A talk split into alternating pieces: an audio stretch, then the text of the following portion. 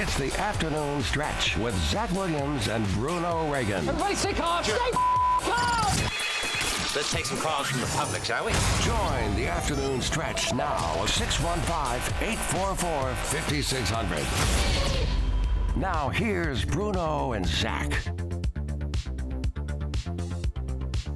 O'clock here in the Music City, so you know what time it is. Time for the afternoon stretch here on Nashville Sports Radio. Bruno Reagan, Devlin McKenzie, Zach Williams here inside the Strike and Spare Family Fun Center studio. Hope everybody is doing well on this icy, gonna be icy. I'm not sure if it's icy kind of day.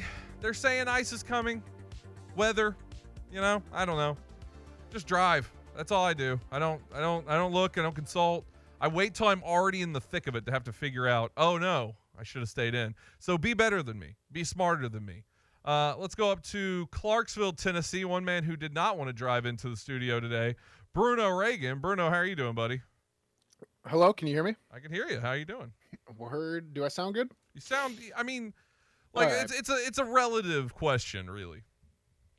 I can hear you. I'm gonna I'm gonna ignore that. I'm gonna ignore that. Um, it's good not to have to. It's good not to have to look at Devlin for a day, but yeah. press on. There's- and, and shout out to all the uh, people who watch on our video feed. You get to look at Devlin all day. It's a real shame. That's a real shame. You got your Devlin, Ohio don't State wor- gear on and everything. I'm everything. full You're, Buckeye out. yeah, you're feeling good today.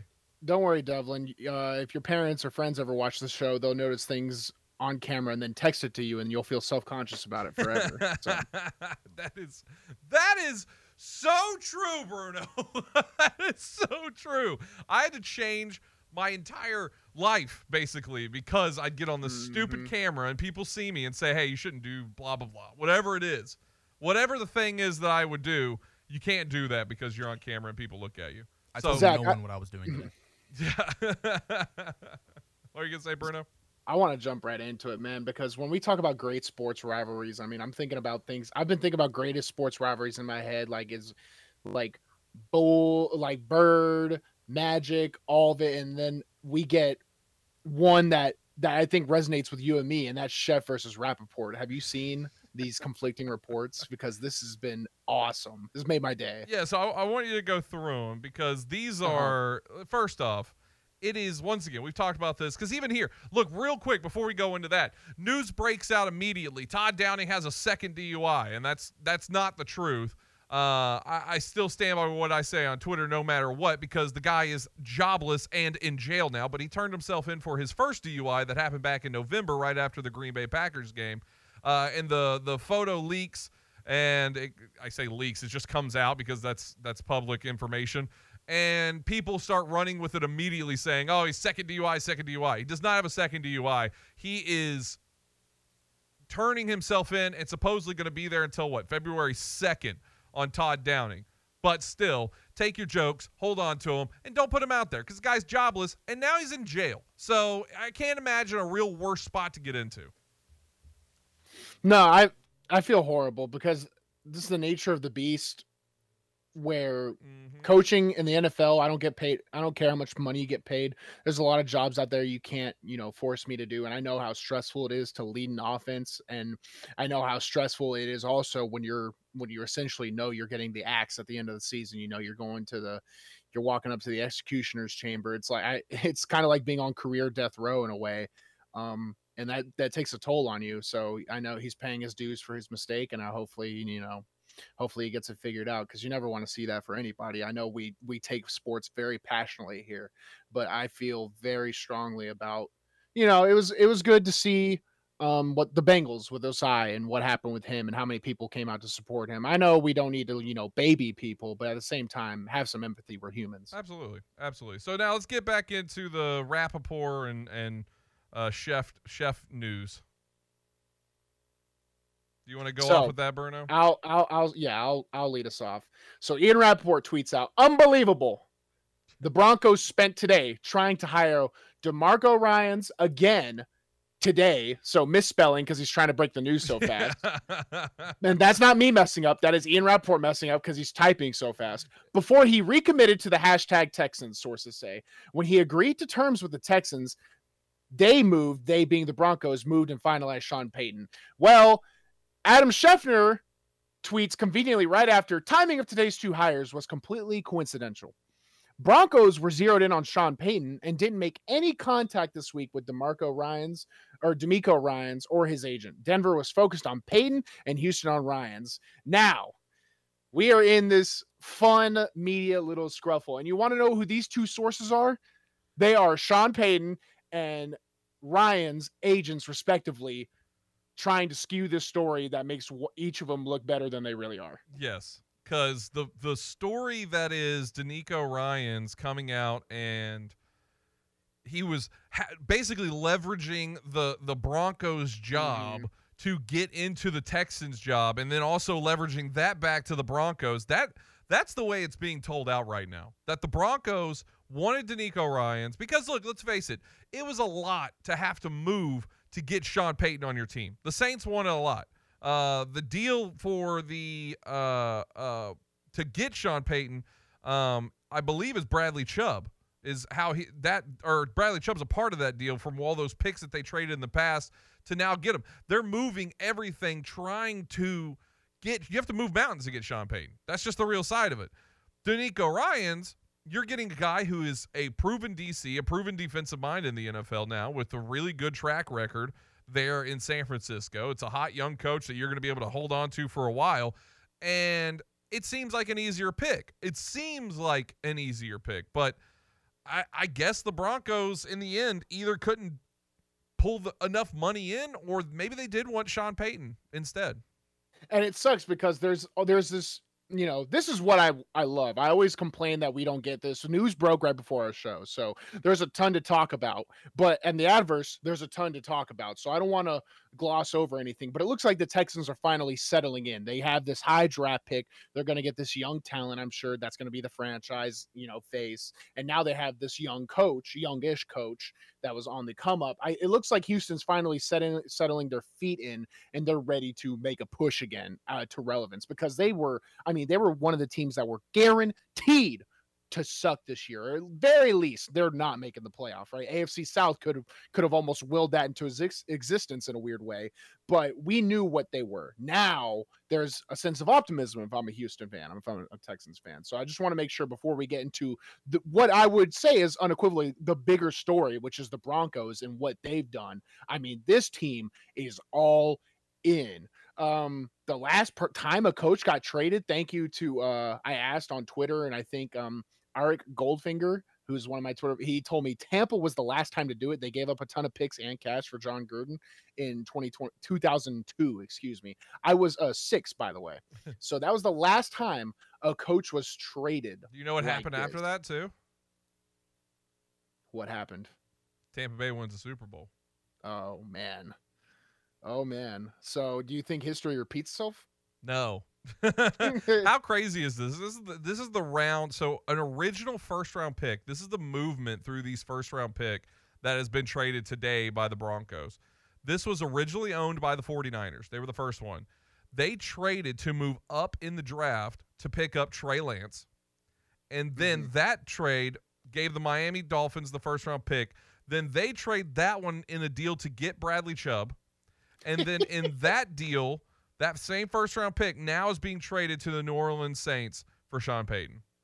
that pick's getting passed around, man. That pick's and what's that pick going to actually end up being? Who I mean, Who- you talk about the pressure of because of that. It's Trey Lance, Bradley Chubb, and Sean Payton has been traded for whoever, whatever kid is Yeah. gonna be that guy, and it's gonna be talked about because it's just this is all the names that were associated with this pick, and then if you come out and flub, you're just, I mean, really ruining it there.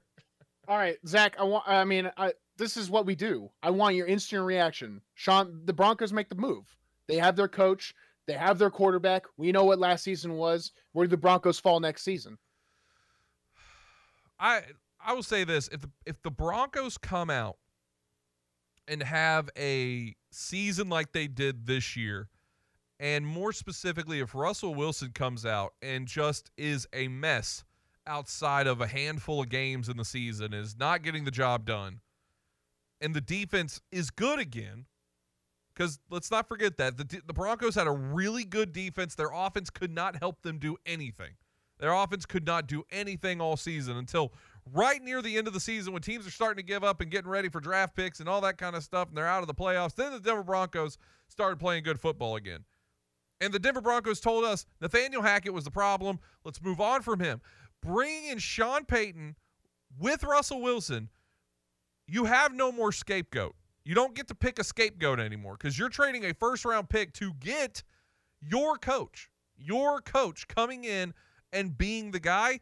To me, if they have the same season again they had at last year, Russell Wilson's gone.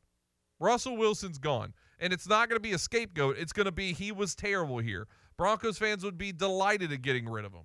What you're going to have to do, I don't know. Trade him away, get something. You're going to have to find a team that wants to take the full contract. That's what you're going to have to do. That is the number one game plan if you're the Denver Broncos. Get rid of Russell Wilson, and then we're going to be here in Nashville and Tennessee, and everybody's going to say we should trade for Russell Wilson. That's who should be the Titans quarterback. You can't. You you have no more scapegoat anymore, though. You have no more scapegoat because that's what Nathaniel Hackett was. In the grand scheme of things, he was a scapegoat. They paid Russell Wilson all that money. He was not going to take the blame for how that season fell out, even though he was a good reason why that season was terrible. If I'm a, a Denver Broncos fan, I was about to say Houston. If I'm a Denver Broncos fan right now, I do not feel any better than I did a week ago. Because how much can a coach change the product on the field? I guess in a in a, in a year, you know, we're gonna learn. I mean, Sean Payton is gonna set the tone for my sports talk career about the way I look at coaches and the instant impact they can have.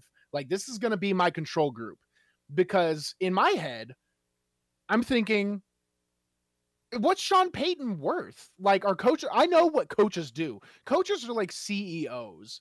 And what is what does a CEO actually do? I think Jeff Bezos, if you want to go find that clip, he he nails it down perfectly. You get paid a ton of money to get to make four like really important decisions. That's what Sean Payton's gonna do.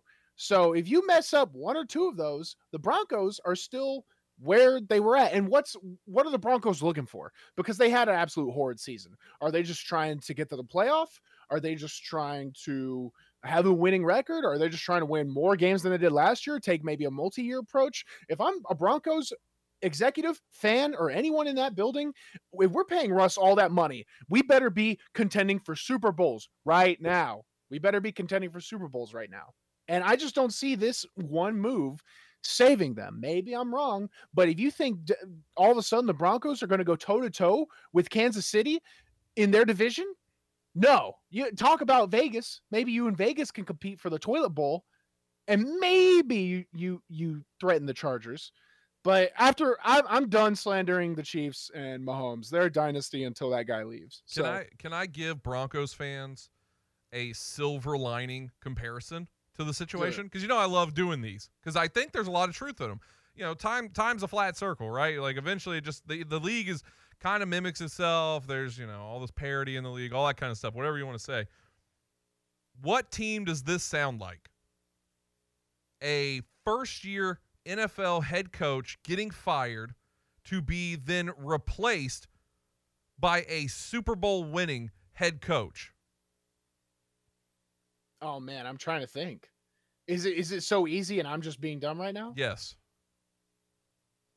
But coach Devlin got- Devlin should know very well.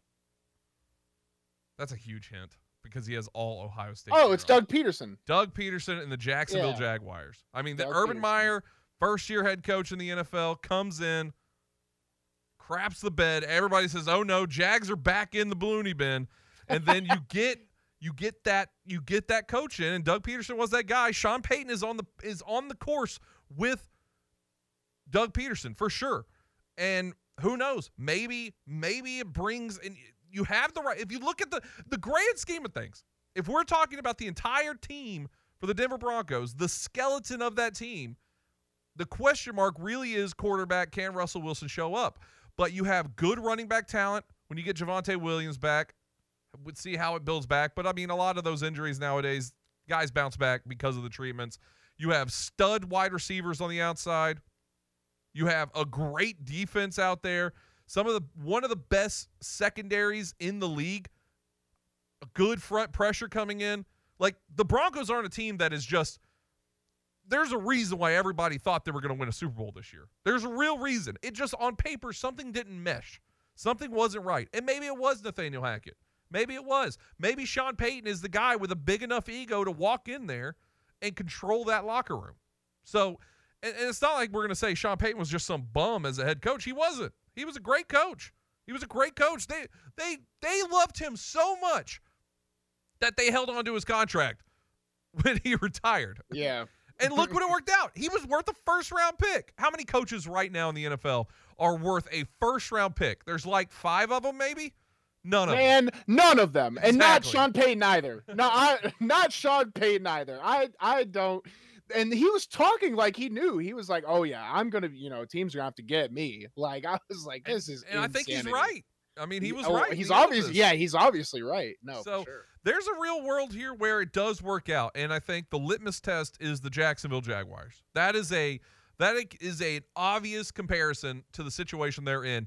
Outside of and and we could say this way, not a promising young quarterback anymore in in Russell Wilson. The way you would talk about Trevor Lawrence, you would talk about him at least saying there is a promising side to Russell Wilson as a quarterback. So there's comparisons there that Denver Broncos fans can sit and look. The only difference is you have to play in the one of the best divisions in football, as opposed to the Jacksonville Jaguars got to play in the toilet bowl division of the of, of National Football League in the AFC South. So that's the main difference. But there's a lot to talk about on it. If you want to jump in today, we want to talk to you 615-844-5600. When we come back, we're going to go and talk some college basketball. Blake Lovell of the Southeastern 14 will join us. A lot to get in. Bama's big loss this weekend. What does that mean for this team going forward? Does a loss like that kind of hinder? I mean, does it change things or is it just a bump in the road? He's going to answer those questions on the other side here on the afternoon stretch. Good afternoon. They've got this right to the side. People are still staring at it on 24 eastbound at Old Hickory Boulevard out here in Antioch. That's slowing down that traffic on 24 as you leave Nashville headed towards Murfreesboro. Again, right now it's just rubbernecking, but quite a bit of it. Traffic's increasing on the South Loop, the West Loop. Watch for radar I 40 out through Wilson County. Nash Painting services all of Middle Tennessee. They're online at nashpainting.com. I'm Commander Chuck with your on time traffic.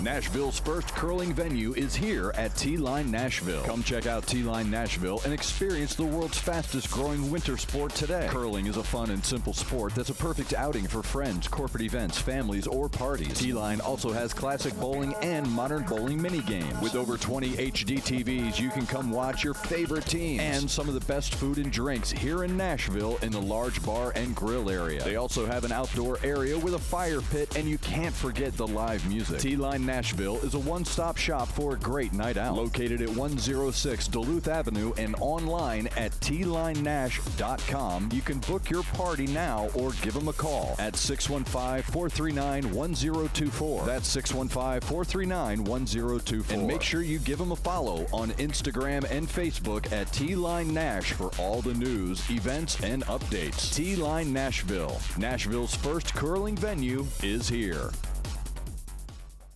As a professional realtor in Nashville for more than 40 years, Richard Courtney is one of the city's top ranked real estate brokers. He's also the author of two books and the real estate columnist for the Nashville Ledger. What does all of this mean to you as a home buyer or seller? Expert knowledge, guidance, and trust. Give Richard Courtney a call today at 615 300 8189. That's 615 300 8189 or online at richardcourtney.com. This is the Greg Pogue and John Burton Show. I bought a piano for Grace, okay, when she was like 12 years old, and she was really good. Uh, just to get the piano out of the house, uh, and I couldn't sell it. Do you know who I gave it to? Kelly Holcomb. Did you really? For, for his da- for his daughter, who's now uh, the leading scorer at Lipscomb ba- women's basketball. Greg Pogue and News Channel 5's John Burton, WNSR. Nashville Sports Radio. Golfers, tee it up this Thursday through Sunday at Edwin Watts Golf Shops for the Callaway Fitting event and be the first to score the new Paradigm woods and irons. The woods are engineered with forged carbon to maximize distance and forgiveness. The irons feature a forged face for increased launch speed and spin. A new paradigm in performance. Go to worldwidegolfshops.com and reserve your free custom fitting experience happening this Thursday through Sunday. Edwin Watts Golf Shops, home of the 90 day satisfaction guarantee. Five state forecast. Your exclusive Nashville Sports Radio, WNSR Skyscan forecast. For this afternoon, winter weather advisory. Chance of showers under cloudy skies, a high of 37. For tonight, rain and sleet or freezing rain. Overnight low 30 degrees. Utilizing the Call resources of the the Weather afternoon Network on National Sports Radio. I'm 615-844-5600 WNSR's Rick and Bennett. be the most talented person on the show.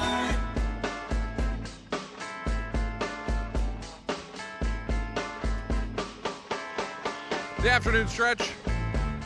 Bruno Reagan, Devlin McKenzie, Zach Williams here inside the Strike and Spare Family Fun Center studio. You want to get involved, 615 844 5600. We are waiting to get connected with our good buddy, Blake Lovell. But I'll tell you, man, how how bad is it? Bruno, you know this. Obviously, SEC football, uh, talking on the football side. But how bad is it when you lose? I mean, losing to an SEC team is one thing. I would I would assume. But what is it like to lose to another conference? Does that make a difference in your mind, or was it worse to lose to an SEC team?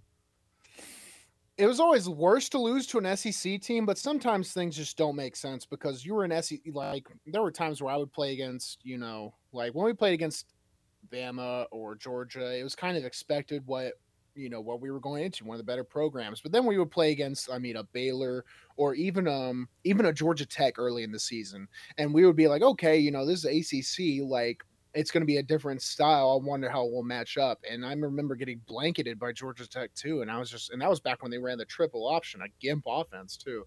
And I was just like, man, that one, that one hurt. So while the SEC ones they do hurt more, um, the uh, out of conference losses can kind of leave you perplexed. Yeah, I would think it has to it has to hurt obviously a little bit more because I mean, you see the same kind of thing, and I imagine that translate into basketball all the same.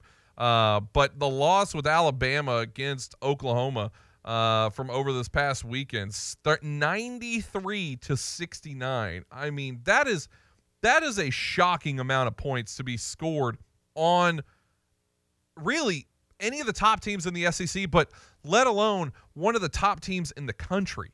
I mean, one of the top teams that have uh, simply made such a name for themselves going forward.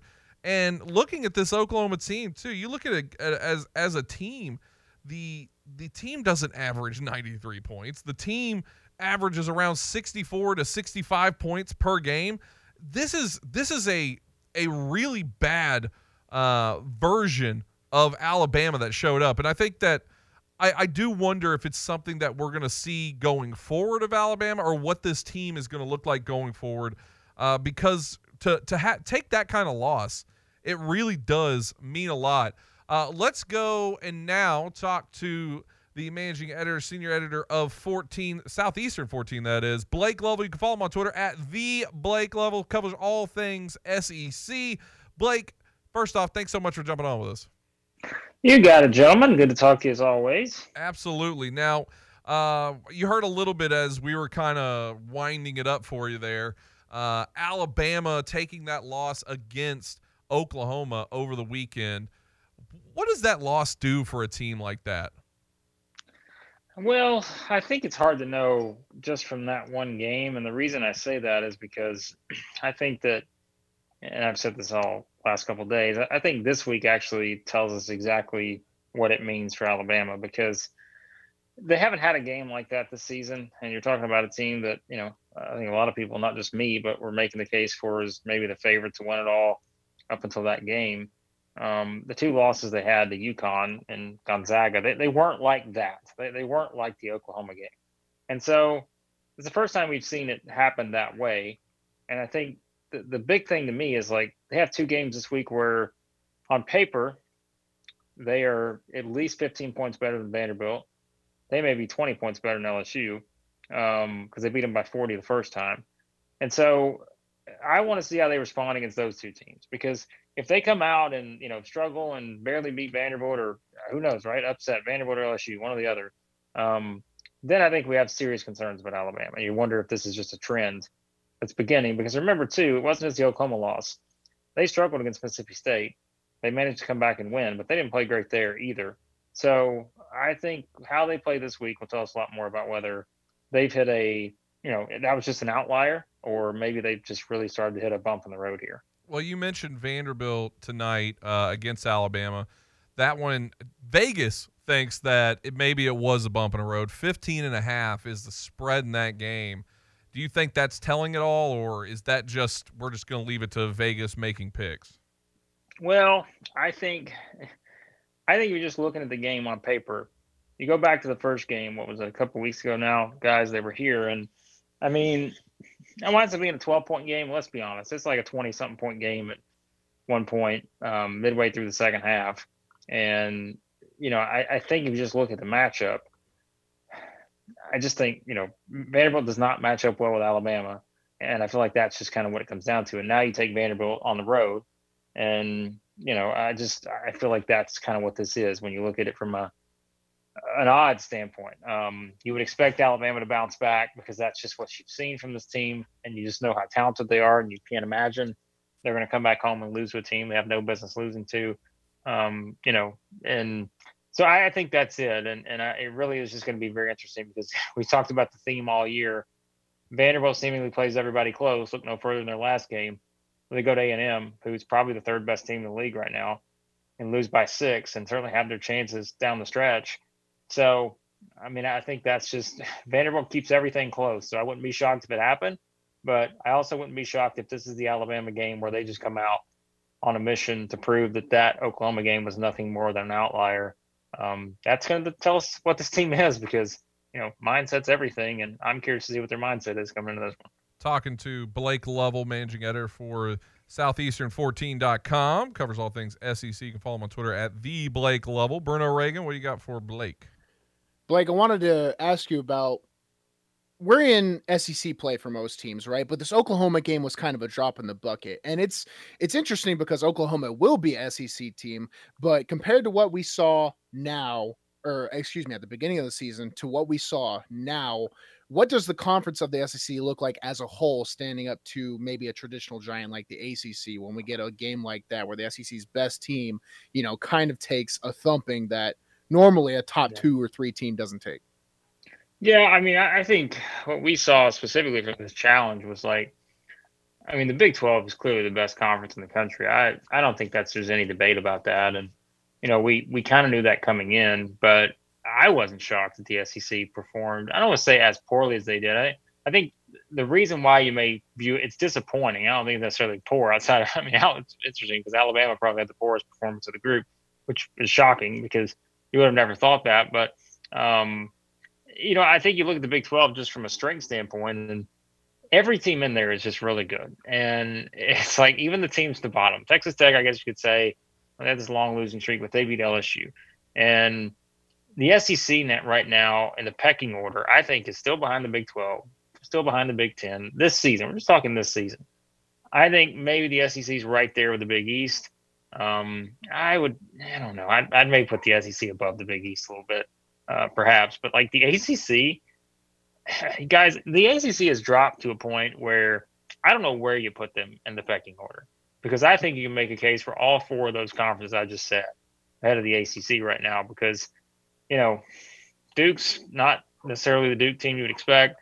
North Carolina, you know, has struggled a little bit, um, playing better now, but I mean, Clemson's leading the league, and it's like that's not a knock on Clemson. It's just kind of, I don't know. Like I don't think they have the depth in that league right now that we're used to seeing in the ACC. So the SEC is kind of an interesting spot this year, where, you know, I I don't think it's a bad league, but I think it's just kind of, it's not to the level of Big Twelve, and we didn't need a challenge even to tell us that.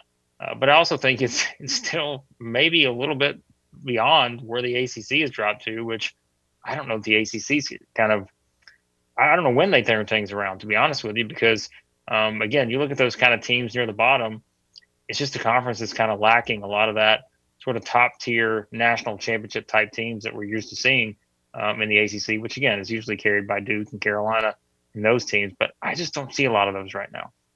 I had a I had a different question, but you kind of spurred another one, so I'd like to get both to you before I pass it back. Um, does that kind of myth bust what people thought NIL, NIL might do, at least in college basketball? Because people thought, you know, the Dukes and the UNCs, they would just the rich would just simply get richer. But now that's that seems to be not the case. Is that fair? Yeah.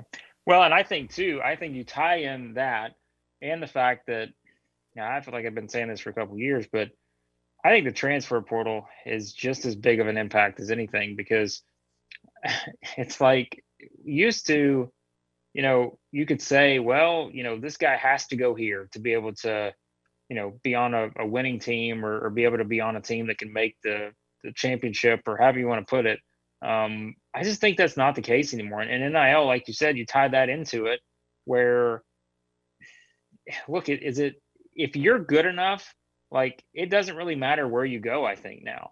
Where because th- that money's at now look, certainly some schools have more opportunities to provide that than others, but I think just in basketball sense, it is an interesting thought to think about because um, you know, whereas okay, well surely all these the power is going to shift back in favor of these traditional you know, again, powers. Let's use Duke and Carolina as an example.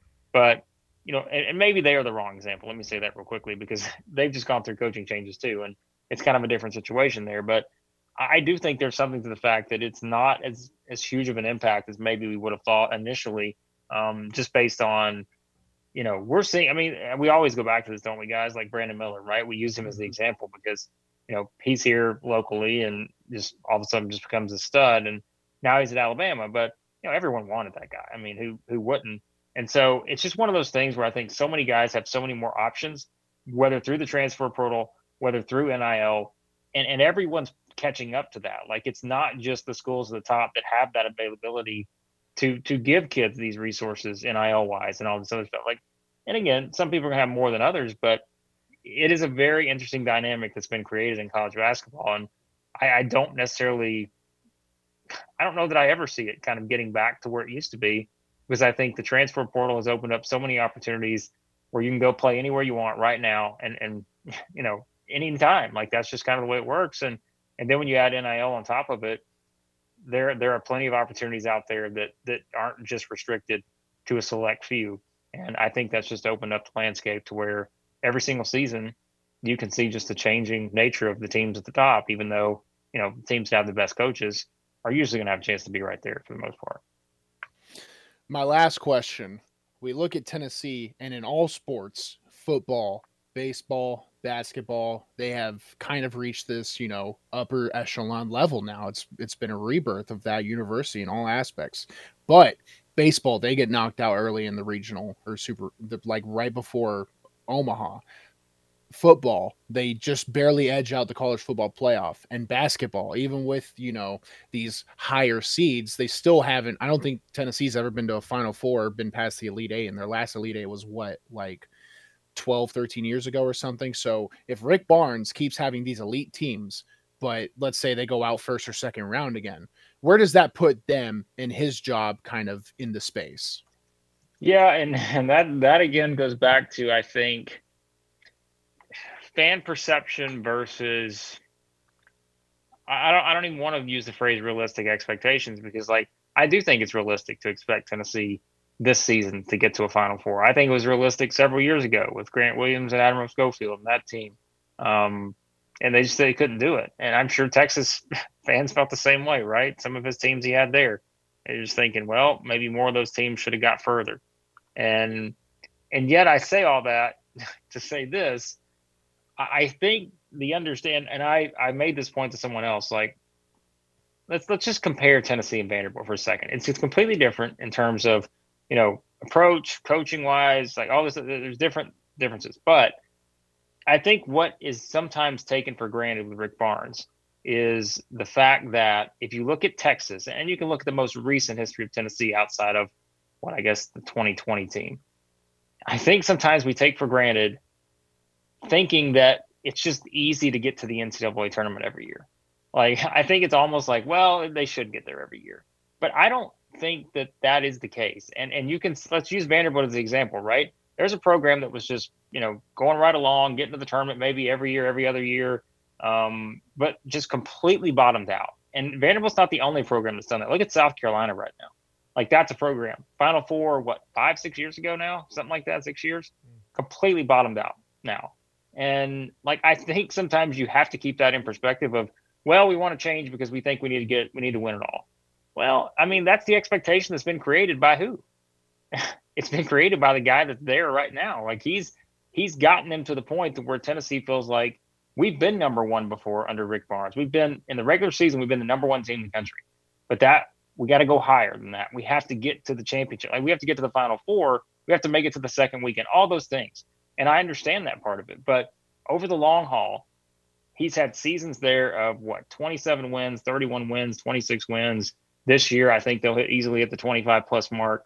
Um, I mean, you can take the risk, I guess, of going out and finding who's some who's going to replicate that uh, to get you to the point to where you can get to the Final Four, uh, to put yourself in a you know a tournament position. But guys, a tournament is a tournament, right? Like there are so many random things in in the course of a tournament. It's why we love it. Like it's why we we love seeing an 11 seed make it all the way to the Elite Eight.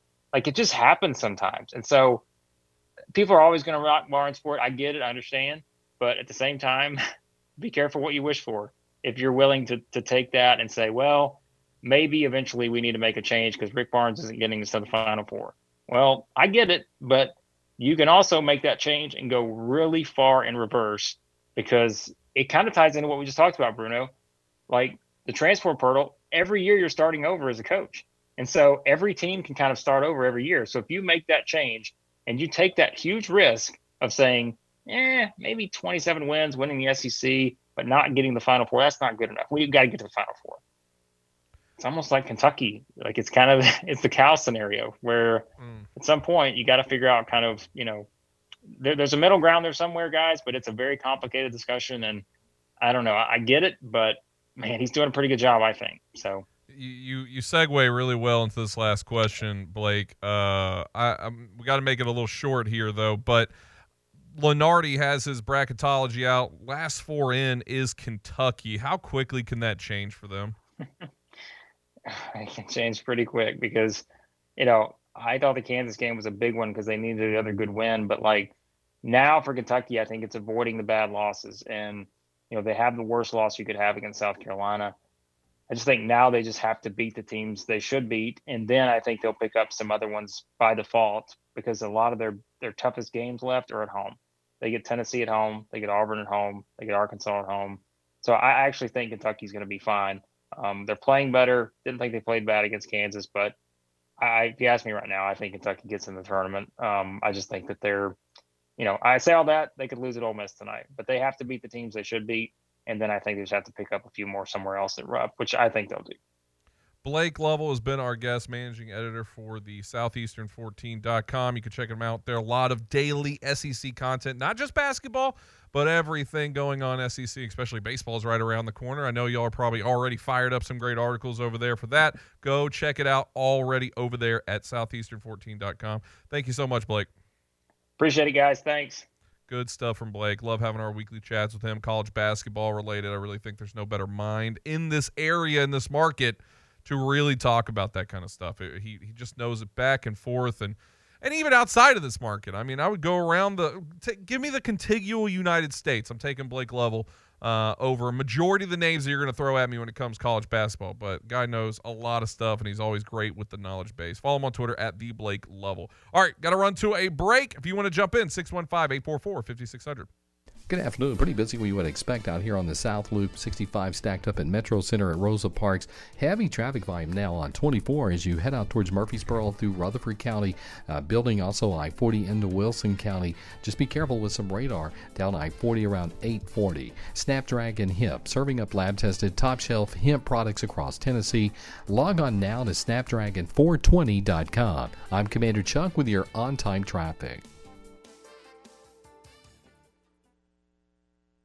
Diabetes, high blood pressure, anxiety meds, everyone's on them. If you're a 50 year old male, maybe a bit porky, and you may even have type 2 diabetes, a million dollars of term insurance may only cost you about 200 bucks a month. Call Term Provider. Speak with Big Lou at 800 529 2856. Big Lou will find a term life policy for you even if you have type 2 diabetes, are overweight, or have high blood pressure. Term Provider has helped thousands of people like you who think they can't afford term life insurance. To buy a million dollars of affordable term life for you, all you need to do is call Big Lou at 800 529 2856. Lou will make sure the scales are tipped in your favor. Call 800 529 2856. Big Lou will answer your call and work to fit you into a term life policy that you can afford. Remember, Big Lou's like you. He's on meds too. For affordable term life, call 800 529 2856.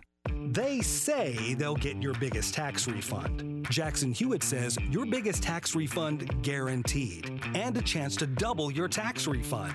Thousands in weekly prizes during the Double Your Refund sweepstakes. Your biggest refund times two, twice the money, so forget about them. File your taxes on the double at Jackson Hewitt today. No purchase necessary to enter or win. Open to U.S. residents 18 or older who file a 2022 federal tax return. Promotion ends 4 223. Visit jacksonhewitt.com for rules. Hi, this is Joe Cordell with the law firm Cordell and Cordell. When the prospect of divorce becomes a reality, you need a partner that you can count on. If you're a man in this situation, consider contacting Cordell and Cordell. We've helped men to Nashville. Bob's Steak and Chop House at the Omni Nashville Hotel. If you need a staycation or planning a trip to Music City, stay at Bento Living Chestnut Hill. Voted the best boutique hotel in the city by the Nashville scene. Bento Living is located on the edge of bustling downtown and boasts on site dining, shopping, live entertainment on the rooftop, and free fitness classes. Come experience Nashville like a local. Visit bentochestnuthill.com to book your Music City vacation today. It's the McFarland Show with Darren McFarland and Fox 17's Justin McFarland. The Titans offseason is going to be a big to do in this market. They have a new general manager in place, and there's a lot of uncertainty of where this team is going. What's their approach with a brand new general manager? Is it trim the dead weight, trim the fat, and try to come back and we're good enough to win it? I think that's exactly what they're going Win to do. Win a division? I think that's exactly what they're going to do. The McFarland Show with Darren and Justin on Nashville Sports Radio WNSR.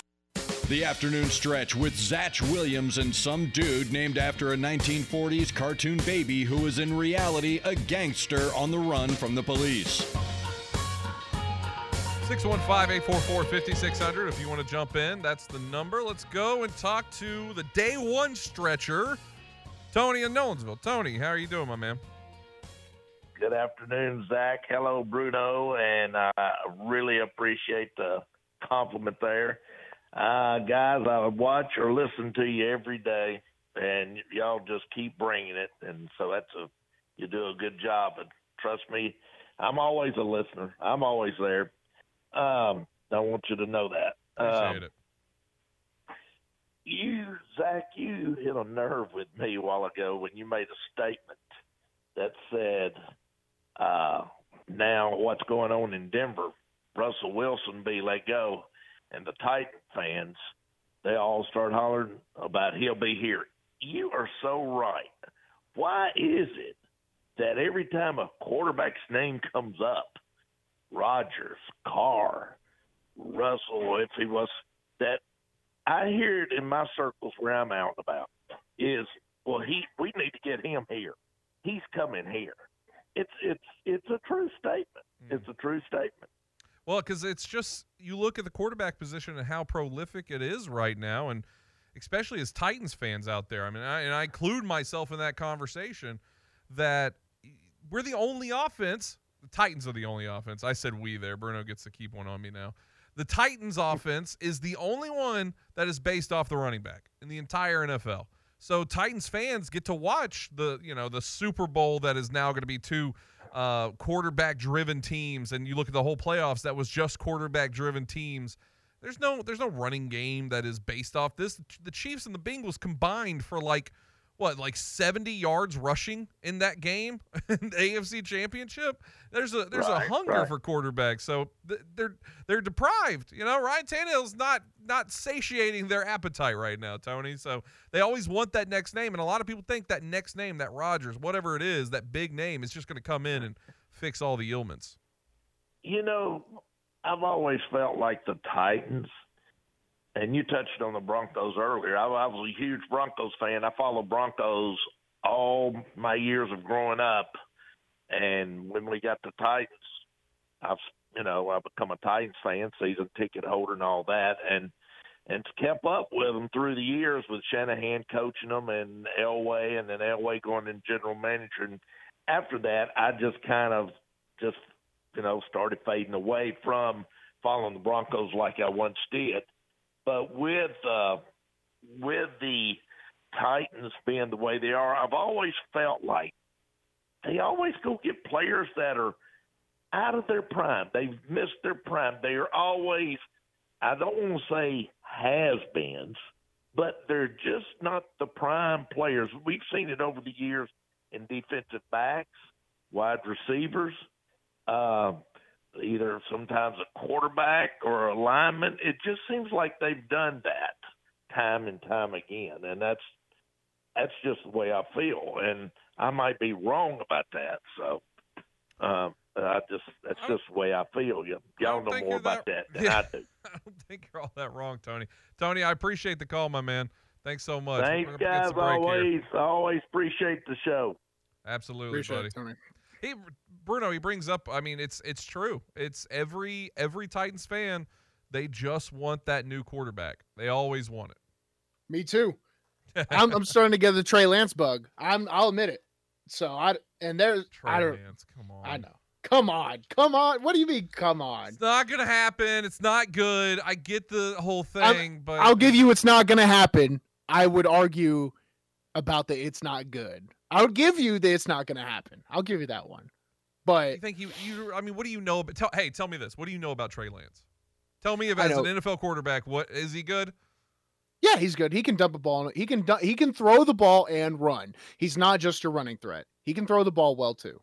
He's the problem is is he runs the ball a little too much and gets injured, and he would just get injured over and over and over again for the Titans. It'd be the Marcus Mariota effect. Exactly. And and I think too that which no slander to MMA obviously, but it's just that that that quarterback name isn't going to you know what whoever it is, whoever you think you are, whatever whoever you think you know, what all that kind of stuff doesn't matter. Like that just because Aaron Rodgers shows up here in Nashville and becomes a Titan, he's not going to, you know, fix all the problems. It's just not going to happen.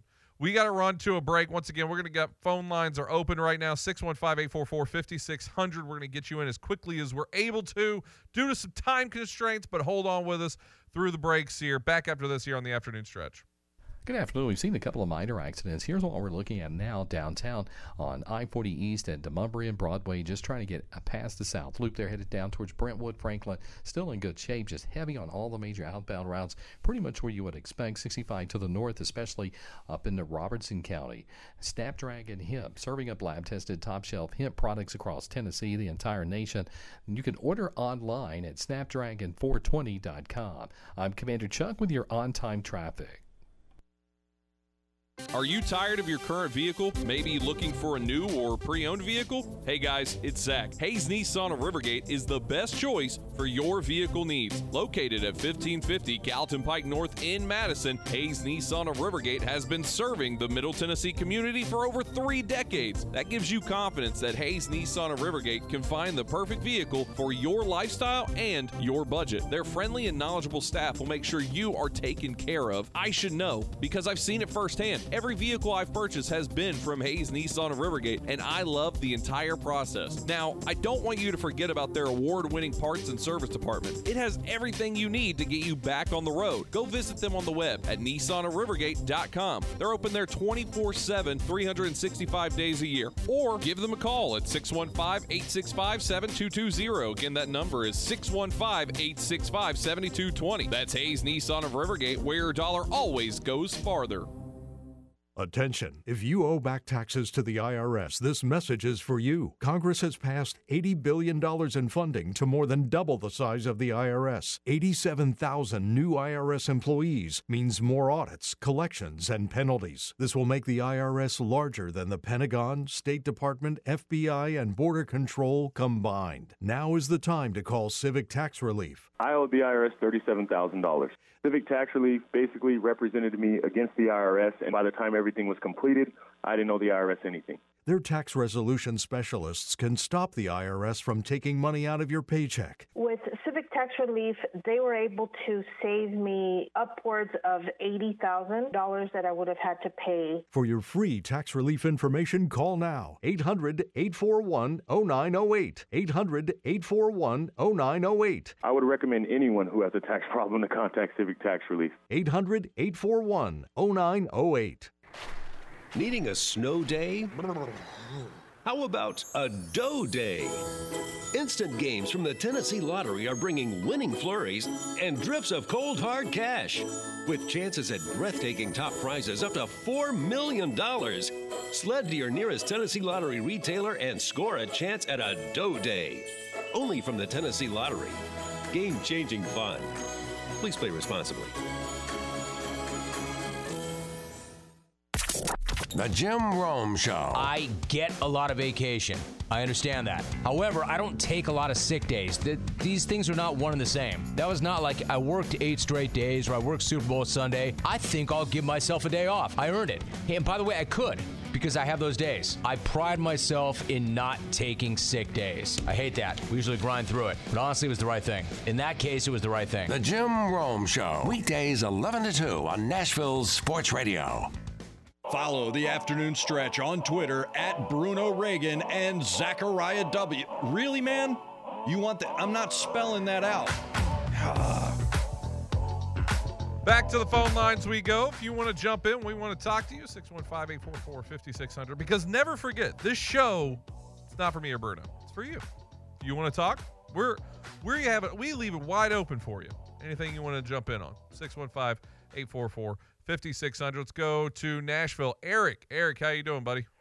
Hey guys, it's always a pleasure to talk to you guys. Uh, one thing is, and this kind of surprised me, is I don't think you can totally do away from running the game. I found out that do you know the Philadelphia Eagles actually lead the NFL in rushing touchdowns? Mm-hmm. That's if you include the playoffs, they have 39 rushing touchdowns. I found that out, which I kind of thought was an interesting stat. I think you can do that both effectively, and I think you have to have the quarterback, the offensive line, defense as as well, and that's one of the reasons they got it. They're just so they have so much depth and so much talent on both sides of the ball, and key acquisition whether through trades through the draft. And uh, this is a team that's, if you remember, they had, of course, the whole thing with Carson Wentz and Nick Foles, and they've been to Super Bowls with different quarterbacks, not the same lineup. A lot of people thought they were crazy when they got rid of Doug Pederson and got rid of Carson Wentz and Nick Foles, but here they are back again. It's just whether you like them or not, they're smart and adept at doing it guys, it's going to be interesting to see what happens to them in the off season because uh, after this season, I found out they've got 11 free agents on that team. Eight are on defense, and I know they want to sign uh, everybody they can. I heard that from Jeremy Fowler. It's just who are they going to be able to sign and who are they not going to be able to sign. And of course, you've got Jalen Hurts, who soon is going to become the big contract, so it's just going to be interesting. Yeah, so well, they're going to. And don't forget, Eric, they also played a a, a, a giant poop schedule this year Yeah. that that helped No, them have all those touchdowns. They also, played- don't forget they have like five pro all, all pros on the O line. Like it's not that they design it around the rushing game. it's just going to be interesting to see uh, what this team would have to in the off season. But uh, I, I definitely think that uh, you know I I would favor them right now, but we'll see what happens, guys. Uh, I I'm hoping it's going to be a great game, but sometimes a lot of times when we want or expect a great game, it tends to be a blowout. So we'll see what happens, guys. But appreciate talking to you guys. Y'all take care. We'll talk to you again soon. Hey, appreciate it, Eric. Yeah, no, uh, that is hundred percent of the time, Bruno, and that's in every sport. I mean, every fight card, even just to go back to like a UFC idea, every card you're like, oh, this is going to be amazing, and then it's just terrible, and then Conor McGregor blows out his his leg, or it's going to be, oh, th- I don't know anybody on this name, this is awful, and then that if you really watch it, that's one of the best like actual fight cards you're going to see. That's probably how the Super Bowl is going to be built up. I, I think people think it's going to be this big punchers match, and Kelce brothers and Kelce brothers, and oh, we're going to see Andy Reid, is and then one team is just going to absolutely derail the other. And I think it's going to be the Chiefs just absolutely dominating. If the Eagles go up like 30 points, they need to throw their Kelce the ball so that he has more Super Bowl touchdowns than Travis. Yeah. uh, first hour is done. Second hour is coming up. You're still on the phone lines with us, hold through. We will get you right at the top of the five o'clock hour. Also have Alex Darty joining us at 525. So that'll be fun. If you want to jump in, 615 844 5600. First hour done. Second hour coming up.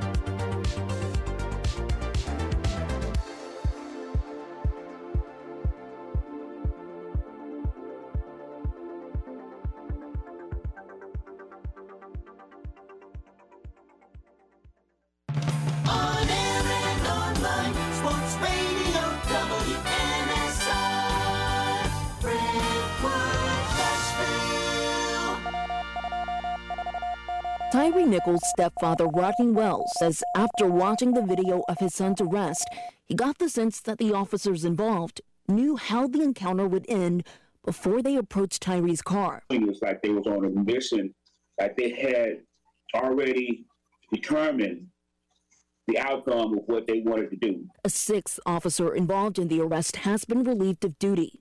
Prime Minister Benjamin Netanyahu welcomed Secretary of State Antony Blinken to Israel. This alliance is something that President Biden is committed to. I've known him for 40 years.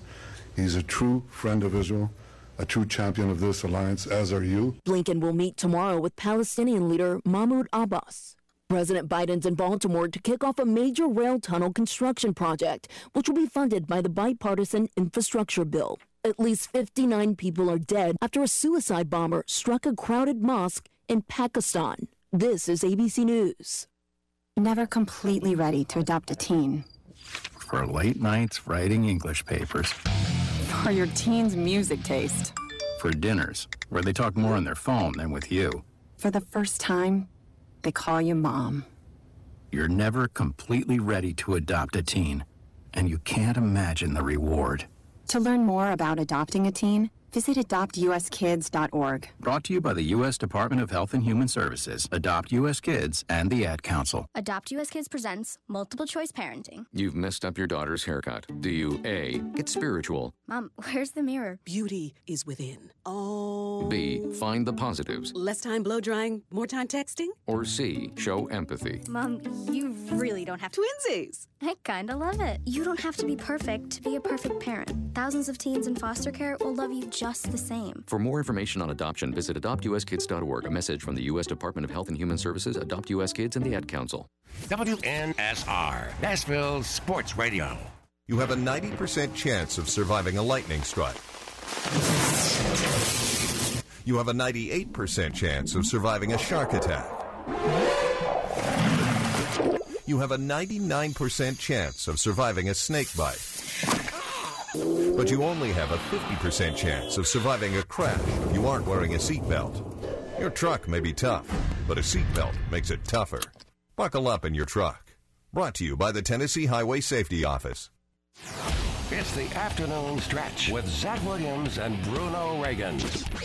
I gotta tell you something. It kind of self. It's kind of a self-embarrassing story. I'm just hanging out with my mom, and she's watching my 600 pound life. Great show. The woman was 670 pounds, and her boyfriend. I'm like, no way. Looks like me. The afternoon stretch. Afternoon stretch with Zach Williams and Bruno Reagan. Are you over 50? Would you like to get up to 33% more income in retirement? Then call now for this free book, Annuity Do's and Don'ts for Baby Boomers, from a leading financial firm on maximizing your income in retirement. That's right, free. This free book reveals little known truths about annuities in simple to understand terms that will help you make the right choices before buying an annuity. And it's free. As a bonus, we'll also throw in a free annuity rate report summarizing the rates and benefits from financially strong insurers. Call 800 715 9880.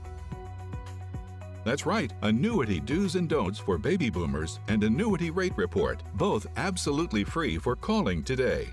Call 800 715 9880. That's 800 715 9880. Sponsored by Annuity General. Producers have the appropriate licenses for the products they offer. Increased income is possible using strategies suited to your goals and may require buying multiple annuities and holding them full term. Okay, it's happening. It's the afternoon stretch with Zach Williams and Bruno Reagan. Everybody stay calm. Stay calm. Let's take some calls from the public, shall we? Join the afternoon stretch now at 615 844 5600. Now, here's Bruno and Zach.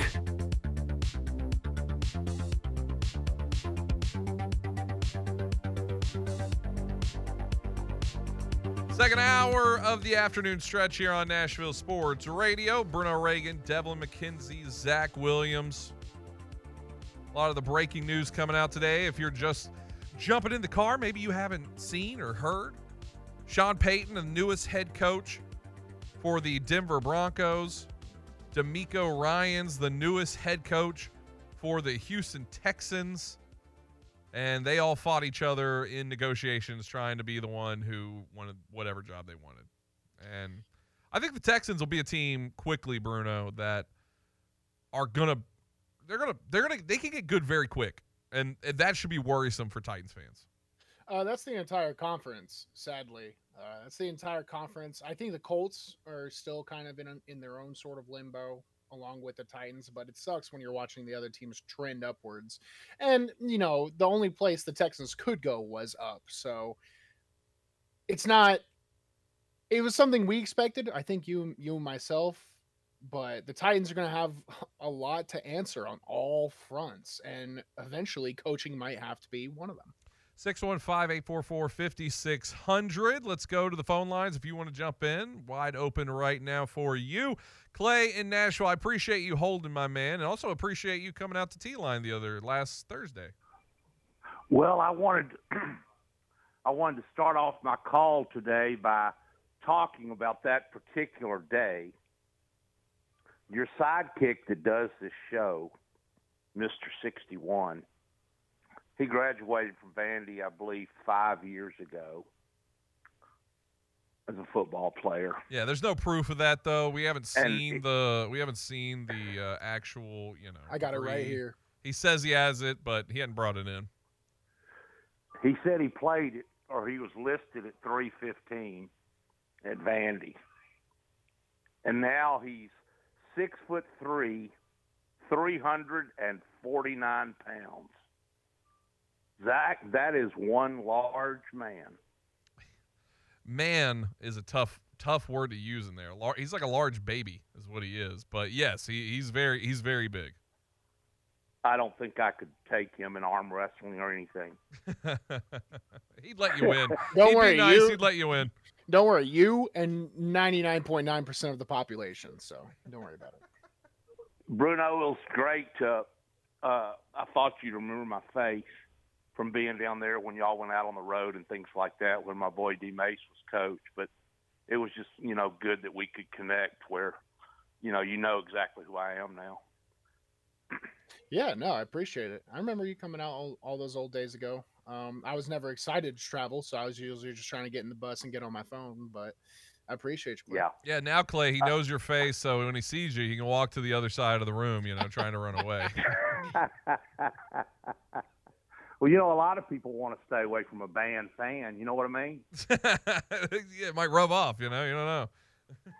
Um, I wanted to talk a little about Vandy's got a basketball game tonight in Tuscaloosa. And I think this is a really tough spot for Vanderbilt because, as the Pokester likes to say on the morning show, Alabama probably has a case, a serious case of the red booty factor coming off that butt whooping by Oklahoma in the Big 12 SEC Challenge. They do. They definitely do. I mean, Brandon Miller also, you know, playing the the hometown team, if you will. Uh, that there's a, there's a lot going into that game, and you know, I, it, we talked obviously with Blake Lovell about it. It it's going to be a bump in the road, but Vanderbilt's probably going to catch the the brunt of all the issues with what that loss caused for Bama. Um, I think the line started 13 and a half. It's up to 15 and a half. But, you know, one thing I'll say about this team, meeting Vanderbilt, losing Robbins really was a blow to this team because he gets hurt right after uh, we, you know, upset Arkansas at Memorial Gym, and then he's out for the first Alabama game. That was his first game missed. We lose by 12 without him. Of course, this is a totally different deal down there, and you know, with what happened to Alabama over the weekend. But one thing I will say for Vandy's team this year, one thing I really love about this team, these kids play hard and these kids never quit. I mean, they get down 13 at Texas A&M the other night and come back and take the lead and just couldn't finish the deal. But it's it's a frustrating team to watch sometimes, you know, with the number of wins and the number of losses. But I just love what how hard these kids play and how they never quit. Yeah, I would love for them to play Alabama on a Saturday because I don't know what it is about Saturday games. That seems to be the best Vandy basketball team you can see. Yeah, I agree. I agree with that. And, you know, it's tough too because this is a not only is it a second straight road game, but it's somewhat of a one day short of, you know, it's so it's a short turnaround as opposed, you know, playing on Wednesday, we're playing on Tuesday. But I will be watching like always and uh I think they will, you know, hopefully make, you know, a competitive showing tonight. So we'll see what happens. Hey Clay, appreciate calling in, buddy. See ya. Yeah, 15 and a half, Bruno. Uh, it's a lot of points. What was the score last time these two teams faced off? Because they faced off recently, and I'm trying to remember. It was a 78-66 final in that one. Yeah, uh, I- Alabama wins. it sucks because now if Vanderbilt does pull off the offset of the upset, the offset, they ops are the out ops. there. The- They the are ops the ops. they are the ops. But if they do pull off the upset, it's gonna that Oklahoma game is gonna kind of like take a little bit of the win away from Vandy. Does, does that make sense? Yeah, hundred percent. Hundred Yeah, percent. so- well, and, and if it is a, if it's a close game too, you're going to look at it from is is Alabama fumbling? You know, is something Mm-hmm. happening here? Is something going on? Is is Nate Oats' team not built to last? You know, that kind of thing. Uh, I which I disagree. It's probably going to be a butt whooping for Alabama all the way through. They're a really good team, man. They're just they're a really good team, and and Nate Oats is a really good coach. I'll tell you, Alabama's biggest worry the coming years of of when is Nick Saban going to retire? That's the that's the number one, right? Like that's all their athletic department has to fear is will Nick Saban retire anytime soon? The second one of that is Nate Oats wanting to leave for a bigger job. That's that's the that's that's a real loss. If you lose Oats, he is turned that program completely upside down and it is it has been fascinating. Not only what he's done here, but just his entire career of what he did in Buffalo and just how he moved through. I mean, he made all those guys, every team he's been on, play so good that it would not be shocking to see the Dukes of the world or the you know the UNCs or one of those per- perennial blue bloods really go after a coach like that to make him the guy because he has that kind of quality. Yeah, absolutely. And and I just wanted to echo Clay's sentiment about Vanderbilt before we move on. That they this team is super fun to watch. They're not getting the results that a lot of people like, and Stackhouse era has been pretty pretty split on the Twitter.com Bird app, but thi- for what it's worth, the team is fun to watch, and it's it makes me not really question the direction of the coaching right now. So it is what it is. Like I I have been watching these basketball games. 7:30 comes, I will watch Vanderbilt play against Alabama. So if you can get me to watch basketball, I think you're doing something right. Yeah, I, I there's a lot of people that just don't like. I think it's just not liking Stackhouse as a whole. Like it's it's not it's not so much that the team's underperforming. Really, that just becomes ammo in the gun. That is just the gun is just they don't like Stackhouse, so they get to fire off bullets when he loses and say, "Ah, he's bad. Team's bad. He needs to go." That sort of thing. But the real case of it, he he's good. It's just we've talked about it before. He just doesn't fit. He just doesn't fit that Vandy man narrative, which I think is lame personally. Yeah. Hey, did you see um did you see the lineup of AFC Pro Bowl quarterbacks? We talk about the AFC being the league of uh, young quarterbacks. Have you seen their Pro Bowl lineup? Uh, well, yeah. So that was something we were definitely going to talk about today. The Pro Bowl. First off, we knew it was a joke. It's a flag football game this year in Vegas. Nobody really cares about it. Let's be honest. And so much so that people are just claiming all kinds of injuries to just get out of having to go to the Pro Bowl because I'm guessing that's the only way. uh, Outright of just saying no, uh, the fact that Tyler Huntley is a Pro Bowl quarterback has two passing touchdowns on the year, more interceptions. He's the first quarterback to do that since. Does anybody know? Does anybody know who the quarterback last was to have more interceptions than touchdowns to be a Pro Bowl? Peyton Manning. No. Uh, Take a guess. I'm asking a Nashville radio show this, if that's your Oh. hint. No way, it's Marcus Mariota. Mariota. right? No, no, no, no, no, Ryan Tannehill. no. Steve McNair. You're dancing around it. Come on, Jake Locker. no. now I just want to see if you you could name the quarterback. I probably can't. No, not Josh Dobbs. He, he got his first start Malik this year. Willis. Malik Willis. Oh my gosh. Uh, the greatest college football quarterback ever. Troy Smith. no, you're wrong on that for two reasons. Uh, that'd be Vince Oh, Young. Vince Young. Vince I was about to say Tim Tebow.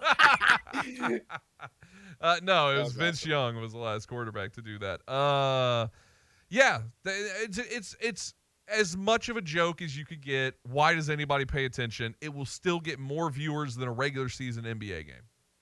Derek Carr is also in it too. Like that. Like that's their second person. That- that's the AFC. That is, I, first off, if you're a Raiders fan, you have to feel so terrible because this guy's a Pro Bowler. His last game as a Raider will be in the Pro Bowl. He stopped playing midseason because they just knew they were done, and he's in the Pro Bowl. That alone is the biggest joke in the world. But for Derek Carr, I mean, what is he gonna go out there and just be like repping the black and gold or black, not black and gold, black and gray one more time? You know what I mean? Like, he what- should just get a blank uniform. yeah, it's you know, uh, it's like in the Last Dance when they, uh, uh, the Miracle Team went, uh, uh, the Dream Team. I mean, the Dream Team went to play and win. Michael Jordan wouldn't wear any Reebok gear, so he wore all the, he covered up all the logos with like American flag stuff. That's what Derek Carr should do. He should just cover everything up with like American flag, and then anybody gives him grief, he's like, I love the flag.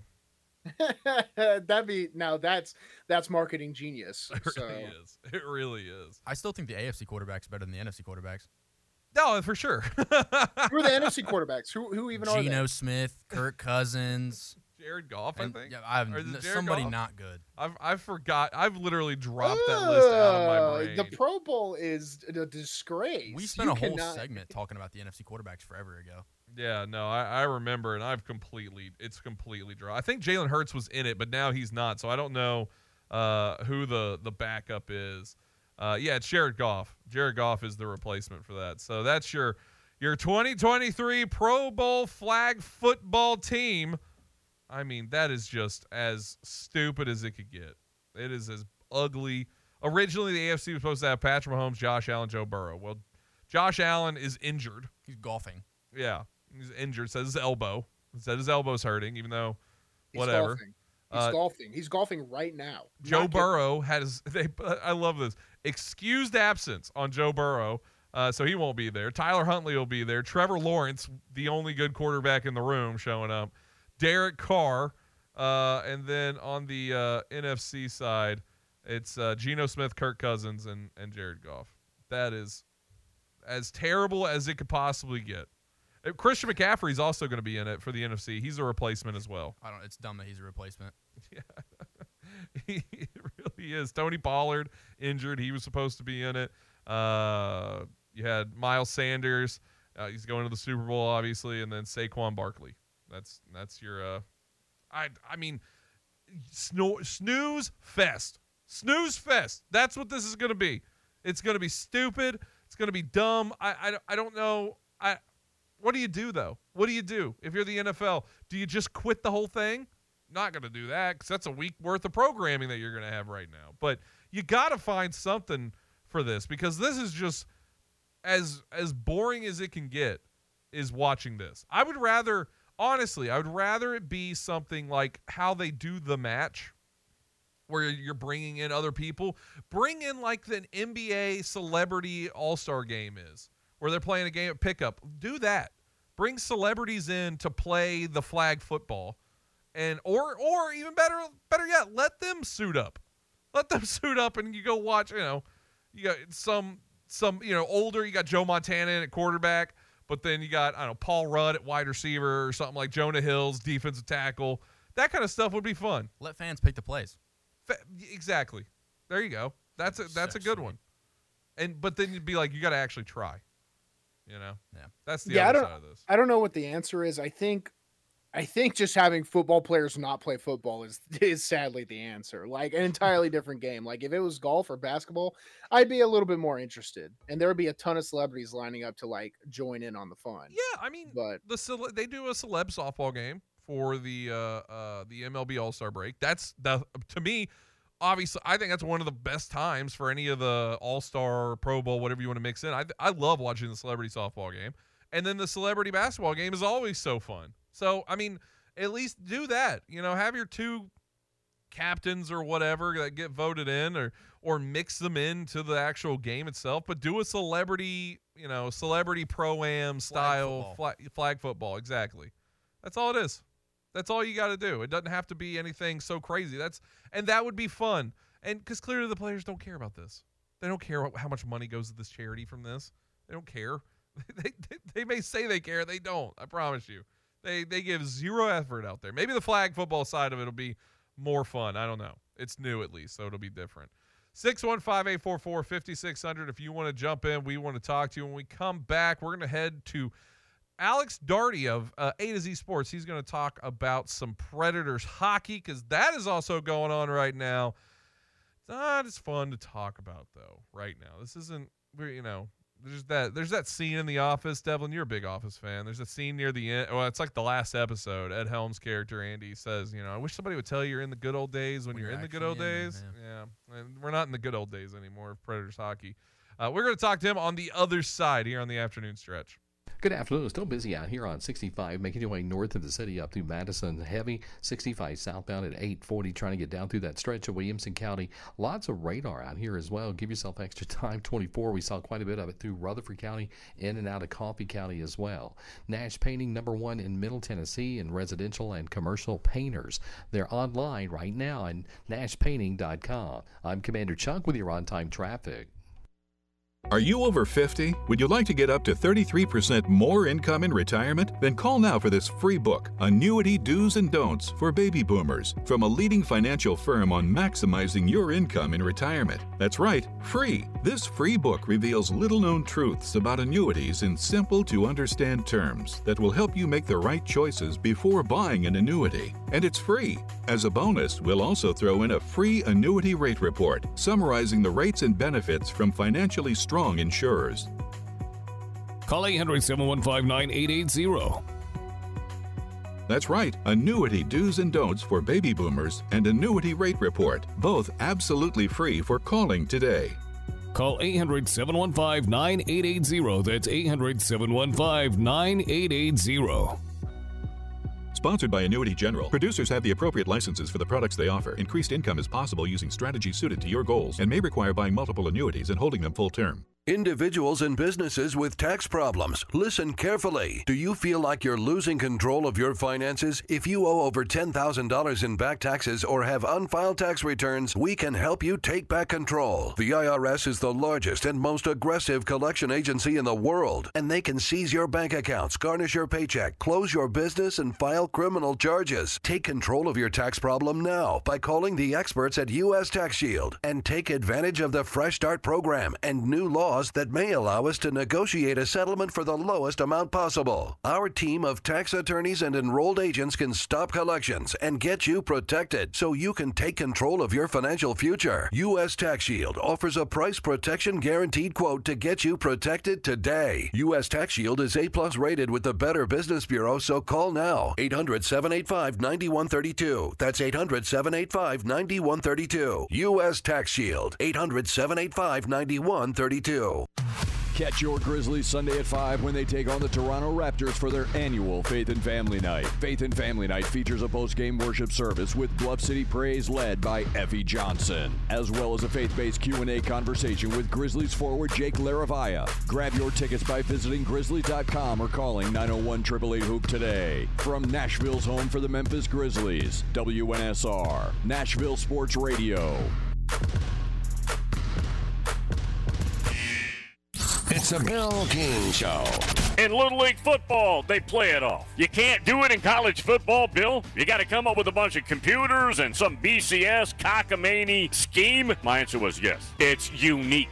Absolutely love it. I go into my garage every day and make sure there are no dust particles on those BCS computers. I do that. Weekday mornings beginning at 6 on Sports Radio 560 on 95.9 FM. Call in now to the afternoon stretch 615 844 5600 and be the most talented person on the show.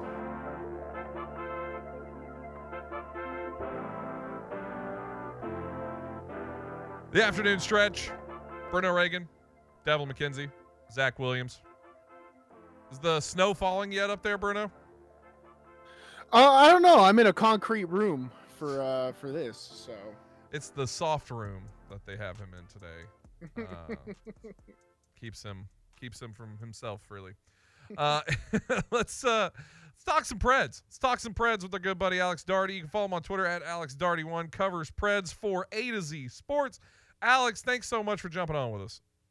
What's going on, fellas? It's been a while. I'm glad to be back. Absolutely. I, I want to uh, find a way that you can just give me the Juuse Saros giveaway that you're doing right now. Is there any way? I know I get it. We're on, you know, talking to thousands and thousands of people right now, very open and public. How can I just get it? I I I am a man of honesty. I cannot I, I cannot be bought. I you your your odds are as good as everyone else's. So good luck to you. Uh, there you go. There's there's there's the free plug. Go go check out Alex's Twitter if you want to get in on that one. Uh, so let's talk about the Preds. They're they're playing better. They're playing better.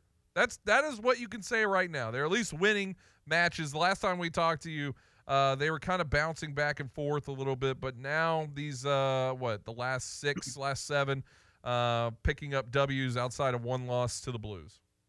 Yeah, they- they've they've won five of their last six, and then in their in their last twenty games, they're you know performing at over a hundred point pace. So like if you were to extrapolate their last twenty games over an eighty two game season, they'd be a hundred point team, which would put them in the playoffs. So it yeah, they they have been playing better, and I think in particular the last two games against Winnipeg last week, uh, which was a two to one win, and then two days later, Thursday against the Devils, a six to four win. The most notable things about those games were so in in in recent memory, some of the wins the Predators have had have been maybe winning ugly is a, good way to term it. Like they've they've kind of won, but not really played great. Uh, maybe Juuse Saros has stole a couple games for them. You couldn't say that about the last two games. Last week they were the better team. I mean, they really were against Winnipeg, except for maybe one stretch in the first period. The Predators outplayed the Jets for most of the game in a low scoring affair. And then in a high scoring affair against the Devils, they come out, beat them six to four, and really looked like they were giving the Devils all kinds of problems. So it's a it's kind of a, a um I- it's it's a trend in the in a, the right direction, I would say. Uh, y- you need to see a lot more. And here's the biggest thing: the Predators have built themselves a or dug themselves a, a rather large hole. They have to keep playing at least as good as this in order to really break through. Because the, you know the the way the hockey playoffs work, it's just get climbing the standings and, and the points and the way it all works. It's very difficult when you are behind. So they have got to keep that pace and maybe even a little bit better in order to really get back into it. But yeah, think things are looking better. halfway point of the season, uh, as I, I believe we're in till what their next game isn't the seventh, I believe is what it is. Um, Yeah. Where do you grade them so far on this point? You know, getting to where they are, uh, they're they're middling right now. Where would you put them on like a grade scale grade of of where they're at? Um, okay, so if we're talking like a, a just a regular sort of college GPA, uh, I, I mean, I'm not going to reveal myself by saying what my college GPA was. Uh, I, I don't know if Bruno wants to tell us what his No, was. me but, neither, uh, me neither. I'm he went to gonna do it either. Peabody, so it's all good over No, there. I didn't. I went Okay. to the College of Arts Okay, and yeah. Science. we don't need science to, we don't in need there. To re- we don't need to reveal that information at all. But I, I would give them like a 2.0. Like they they are they are still in academic standing, but maybe not great academic standing, and and they are teetering on the edge of of uh, losing that scholarship. You know, I, I don't even know what scholarships you could have at 2.0, but you know what I mean. Like they're they're kind The of right scholarship, you know, like that's what Yeah, I think it is. They're they're they're they're making the minimum minimum for the Hope scholarship, but they're right they're right on the edge of it. So they've got to really they've got to really pound the books and and get some good scores on some tests in order to get that GPA back up to like a 3.0. That's that's that's where I put them right now. Talking with Alex Darty. You can follow him on Twitter at Alex Darty1. Bruno Reagan, what do you got uh, for Mr. Alex? Alex, you I assume watch almost, if not all, Predators hockey games. Now, I wanted to ask you: Are they, in your opinion, a fun team in the NHL? Are they a fun team to watch? Because as a Titans fan, the Titans are not fun for me to watch, just from a fear of football, like X's and O standpoint. They're not fun. Are the Preds fun? And if not, what can they do to be more fun and effective? I think that's been the complaint about this team this year uh, is that they have not been fun to watch. Um, I think that that was the thing about last year's team that was actually the that the, last year's team was fun to watch because you had the emergence of Tanner Jeannot, Yakov Trenin, Colton Sissons. That line was just like it, it- just so entertaining to watch. They were knocking guys off the rink. I mean, they, they were they were incredibly fun to watch. And then they also had two 40 goal scorers. They had Roman Josi nearly 100 point season. So last year they were incredibly fun to watch. This year it's like the polar opposite. They can't score. They can't play defense. Every now and then the, the goaltender steals the game for them. And those guys I mentioned before, Tanner Jeannot, Yakov Trenin, Colton Sissons, that line has not really been a factor uh, this year. So I, I would say no, they're not a very fun team to watch right now. Uh, however, winning is fun, right? I mean, we all know that winning is fun, and if they can get on a roll and just start winning more games, I think I think people will enjoy it a little bit more, and and they're going to need some of the young guys to really give this team a reason to for people to go out there. I mean, guys like Cody Glass, who I've talked about, Juuso Pärssinen, uh, th- those those players are important for bridging a new kind of level or sort of next step of this team because you know people are tired of seeing the same names. Yep, Ryan Johansen didn't score again. Ma- Matt Duchene, he's struggling. Filip Forsberg, he scored, but you know what? What else can they do? They they they need some new blood. They need some new activity on the ice in order to really get uh, people back interested in the game. Sounds like they should have figured out the Tolvanen puzzle, huh? yes, that was Because, yeah, uh, that guy. That probably kind the, crazy from what I hear. Yeah, well, one of the one of the biggest missteps of David Poile. I mean, I, I mean, it's it's like kind of baffling. I mean, and, and it's probably unfair to say it's only on David Poile because it wasn't just him. I mean, I think it's pretty clear John Hynes didn't really believe in him as a as a as a player in his system. So it's kind of on both of them. But uh, yeah, no, Eeli Tolvanen is kind of crushing it over there. Now he is still a kind of one dimensional player. I don't know how many of the goals he scored now over there, but I, I think almost all of them have been power play goals, which I mean, it, the Predators would take right now for sure. But um, yeah, I think so. Only oh, only a couple of the goals he scored there have been power play goals, so I take that back. But um, he's he's obviously found something good in Seattle, and uh, th- his usage is kind of similar in terms of ice ice time. So yeah, that one of the biggest missteps from from Poile, the Poile Hynes era by far. and that list just keeps getting bigger. Uh, I mean, just bigger and bigger every day. Talking with Alex Darty. You can follow him on Twitter at Alex Darty1, uh, also known on this show as the White Dragon. uh, Yes. So, Alex, what you know, we're getting up March, beginning of March. We'll get the trade deadline. We're coming into February. Is there any news that you think will pop off with the Predators from now to that time in the tradescape, and what would it be? Yeah, I mean, I, I do not think I, I personally think they they will not make a, a, a very large move at all. Uh, I think that if they do anything, they will uh, buy something very small and, and not spend a lot for it. And if they sell, I mean, I think there was a thought that they were going to sell maybe Dante Fabbro. They were going to trade Dante Fabbro away, but now Alex Carrier, the other sort of half of that young defenseman puzzle, has is injured, and you don't know when he's going to come back. So I don't think they're going to do that. And especially if they start winning, they're not going to trade. They're not going to sell totally. Um, and they're certainly not going to sell any of their bigger pieces. I mean, Mikael Granlund, eh, there was talk of Ekholm, there was talk of uh, of even like Johansen or something. That, that's none of that's going to happen. But you know, they could buy something small. I mean, last year they bought uh, a, a defenseman, Jeremy Lauzon, who's now signed to an extension for a second round pick. I could see something like that. Uh, are you excited for uh, the All Star event here in what? It's having a couple days. Uh, n- uh, I'm going to be honest. No, I am not excited. I don't. I I just generally kind of despised any All Star games, and uh, I just I think all of it is so mind-numbingly boring to me. I, I'm sorry. I just I just can't get into it. It's just like, can we just skip this and go to the real thing? Give the players a week off, and then we'll just come back and play the real games. Yeah, who's the only the only pred that got in right is Juuse. Yep. Yeah, Juuse Saros. What does that tell you about this team? I mean, it just it it it's it's bread. You know what I mean? Like you might like it, you might be friends of it or something. You might want to eat bread every once in a while, but you got to put it with something else to make it really interesting. It's like I, I don't know what it is. I feel like mediocrity, and this kind of goes to a bigger point, I guess, Alex, than just Predator hockey.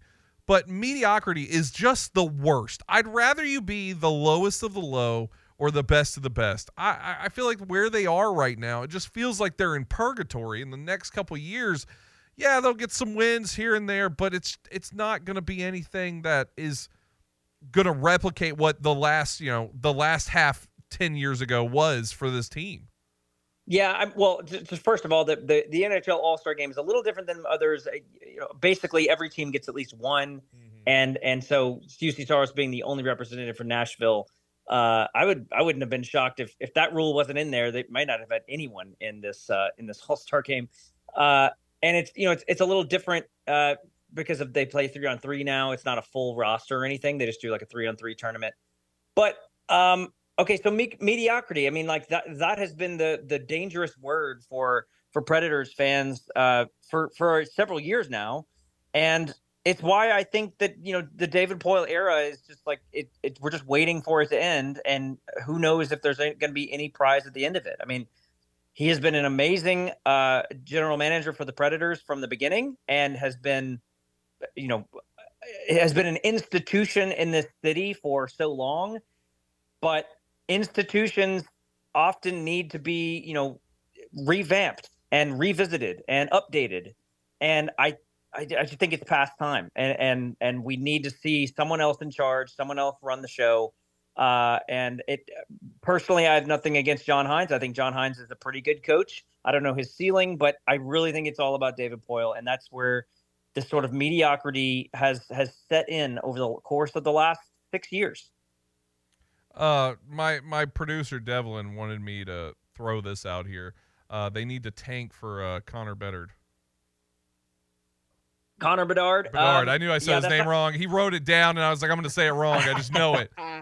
well, here's the thing: tanking is not going to work because, first of all, you're not going to come close to the amount of to the odds that a Chicago or an Anaheim uh, are going to get to. So, like, you, you you're you could tank uh, and get close to that. I mean, if they somehow landed the number one pick in the draft, that would be, I mean, honestly, it would change the franchise because Connor Bedard is insane. He is a he is a changing.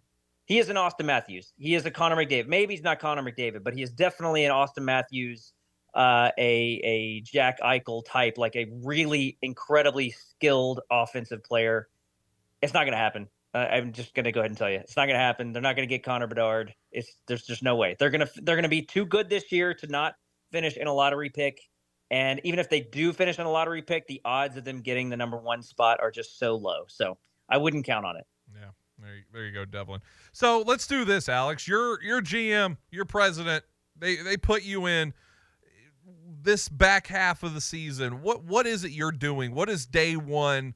Alex, the White Dragon, is coming out and he's blowing his flames all over the Predators what is it that you would do? Uh, well, the first would be uh, call up Philip Tomasino, get him out of Milwaukee. He doesn't. He does not need to be there. Bring Philip Tomasino up. Probably going to have to cut Cole Smith. I, I I know Cole Smith is a divisive figure. He's a good he's a good player, a good guy, but he doesn't need to be in the roster over Philip Tomasino. So that's job number one. I would also probably trade Dante Fabbro, even with the injury to Alex Carrier, because you're going to get something out of him. Turn that into a draft pick. Uh, maybe maybe figure out a way to improve your power play at the deadline. I don't know. Maybe go trade for an Eeli Tolvanen over in Seattle. I hear that guy's pretty good. Mm. Uh, or, or and then probably after that, I would probably ser- I would seriously look at revamping how you are approaching uh, improving your roster and and figuring out okay, we have some contracts that need to be moved. Can we move those in order to get some better younger talent? Maybe move a Mikael Granlund who is underperforming. Maybe even move Ryan Johansen who's been underperforming for a couple years. Uh, yeah, I mean, there, there's a lot of work to be done. I, I think you got to use the pieces you have in house. You can't get you can't get complacent with just the same group in there all the time. Uh, find a way to get younger players in these positions because hockey these days is a young man's game. If you're 26 years old and you haven't made it, you're not going to make it. You got to be 22 and making it in, in, in today's NHL. Uh, you have my full uh, okay on just taking that and making it into an article because it sounds like that would have been a great article for you to just dive into. Uh, you, Alex Darty is the GM of the Preds, and my first my first job, and just there you go, just list it all out during these during these no play times. You know what I mean? There you go. Yeah. No, I I, don't I don't necessarily want to uh to, to say that I should I should be in charge, but I do think that there's people out there with good ideas, and I think that's another thing about about Poile. Like you know, you have the same guy in charge. He thinks that his way is the best. Get some new blood in there. I mean, I, I'm I'm one person, but I guarantee you, there's other people who have even better ideas than I do. So, it, it something has to change. I don't know. It just feels like there's the the day's going to ha- it's going to happen. I mean, David Poile will one day not be in charge of this team, but it feels like that is the the ball and chain that is just holding them down at the bottom of the riverbed right now. That's just where Yeah, they I- are. Right, I, I would agree with that, and and it and it takes players. You know, think about the the time that, that you're wasting watching Roman Josi, an incredible talent, Filip Forsberg, Juuse Saros. These are incredible talents that on any other team would be, you know, probably lauded with the best of them, right? And maybe even winning cups. You know, are are, are these are the talents of these players? Th- uh, to say nothing of of Pekka Rinne. I mean, the greatest player in franchise history. I mean, that guy didn't get a, a chance to, to hoist the Stanley Cup, and and could if someone else had been in charge, could we could we be talking about Stanley Cup winner Pekka Rinne? I mean, just things to think about. Like it's it's a it's really it, it is important. These are the players that people come to see. People want them to succeed, and you need to have the right people in charge to put them in the places to succeed. Alex, thank you so much for jumping on with us, man. We always love having you on for our weekly Predators discussion with you. A great knowledge base right there. If you're not following or you're wanting to get following on somebody daily, go check our buddy over there at Alex Darty one on Twitter. Covers Preds for A to Z Sports. Thank you so much, White Dragon. You guys are the best. See you later. White Dragon has now flown away. We always appreciate White Dragon him. out. White Dragon out. Uh, talk about a headline here, real quick. I just saw on the TV. This is this is like peak, you know, na- national TV. Uh, LeBron James will play tonight, despite despite what did it say? It's a despite significant foot soreness. Mm, what a hero! What a hero! What a monster! I mean, how is he gonna tough through right now? Here, my favorite thing is hearing the former ESPN people talk about like how they're forced to talk about LeBron. I think that's just such an awesome prison. to be stuck in. significant foot soreness. My significant foot soreness is acting up today, guys, but I think I'm going to be able to play some basketball. Source: LeBron James. Yeah. MD LeBron James. Connor Connor, how do you say it? Connor Bedard? Connor Bedard. Man. And if you don't know who this guy is, I had a 50-50 shot of going one or the other. Couldn't bring it up in my mind. Was sitting here looking at it and was like, "Here we go." this kid's a stud. You you're ready for him. I mean, I'm actually excited. I, I'm not really a big hockey guy. I- Take like 10 minutes and watch his highlights on YouTube. It's ridiculous. Is he like Cody Paul in football? Do you remember that? No. That kid had the best highlight tape ever on YouTube. If you haven't seen it, Cody Paul. I mean, that was like the first highlight mix. Uh, it, it had a Lil Wayne's fire fireman in the background. Do you remember what I'm talking about, Bruno? Yes, I do. Oh, every kid wanted to be Cody Paul. It's like Tavon Austin's highlights. Oh yeah, he did it way before Tavon Yeah. Austin. No, He uh, Cody he Paul did. was like the legit like MySpace.com, like watching Cody Paul highlights. Like I remember that one. That was early internet right there for you. 615-844-5600 if you want to jump in. Back after this here on the afternoon stretch. Well, good afternoon. Just give yourself plenty of extra time. It's heavy on 40 East over here at Fessler's. Steady flow. Traffic continues on 24 East out past Bell Road, continuing into Rutherford County. Not bad right now on I 40 in Wilson County, with the exception of some radar. It's heavy over here now on 65 northbound as you approach uh, Vietnam Vets. Snapdragon Hemp, serving up lab tested top shelf hemp products, uh, talking about edibles, flowers, concentrates. Order online, snapdragon420.com. I'm Commander Chuck with your on time traffic. Located at 5410 Murfreesboro Road in the heart of La Vergne, City Slickers is one stop shopping for all your liquor, beer, and wine needs and has been a multiple winner annually in the Best of Rutherford County voting for Best Liquor Store and Top Wine Shop. Featuring the lowest prices, the best customer service with unsurpassed knowledge, City Slickers offers the largest craft beer selection in Rutherford and southeastern Davidson counties and has beer on tap at its Growler filling station. City Slickers also sells mixers, sodas, snacks, tobacco products, and the Tennessee Lottery, and can place special orders and assist with all your events and even wedding planning. Make sure you follow City Slickers on all their social media or just give them a call at 615 280 7469. That's 615 280 7469. Located in the heart of La Vergne, City Slickers. Realtors abide by a code of ethics. This is Article 9 in action. Beth, a first time homebuyer, knew nothing about the home buying process, except that she wanted to buy a home. But her realtor had the expertise to make sure Beth understood every document, even giving her copies to review with her lawyer so Beth could close on her first home with confidence. Complicated things explained in simple terms. The difference between an agent and a realtor is real. Realtors are members of the National Association of Realtors. That's who we are. Bundling car and renter's insurance with Geico is so easy, your neighbors are probably already doing it. But who? Look for the signs. Chances are they live in a home and have a car. They use money and enjoy having more of it. They probably drink lots of lemonade. Mmm, lemonade. And they've probably said something suspicious like, I'm bundling with Geico, or stop spying on me with those binoculars. If so, you may want to ask them how easy it was to bundle with Geico. Bundling is easy with Geico. Just ask your neighbors. Hey Nashville, start your day the right way with Bongo Java Cafe located in the lobby of the Omni Nashville Hotel. Bongo Java is Nashville's oldest local coffee company. Get your day started with a freshly baked muffin and wash it down with a hot cup of dark roast or hair of the dog blend. With free Wi-Fi, you can get some work done while enjoying a toasted breakfast sandwich. Beat the traffic. Treat yourself at Bongo Java Cafe, located in the lobby of the Omni Nashville Hotel, 5th Avenue, downtown Music City.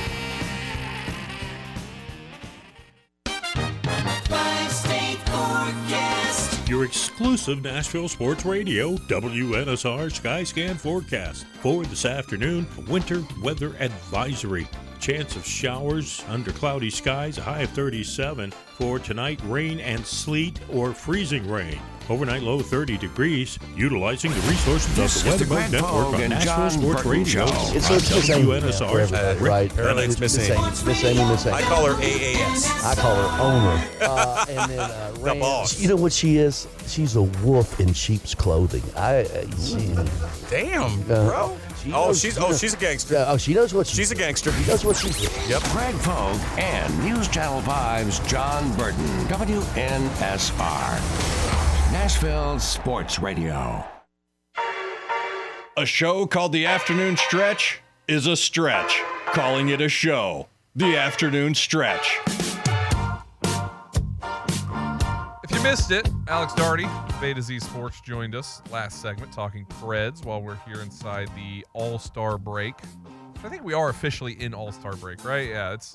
I don't know if they had like one more game just left over here, but I know this weekend it all kicks off for their little because they have like a, gu- a golf golf game that's going to be mixed in with it or something like that. Yeah, they have a bunch of stuff trying to get it done.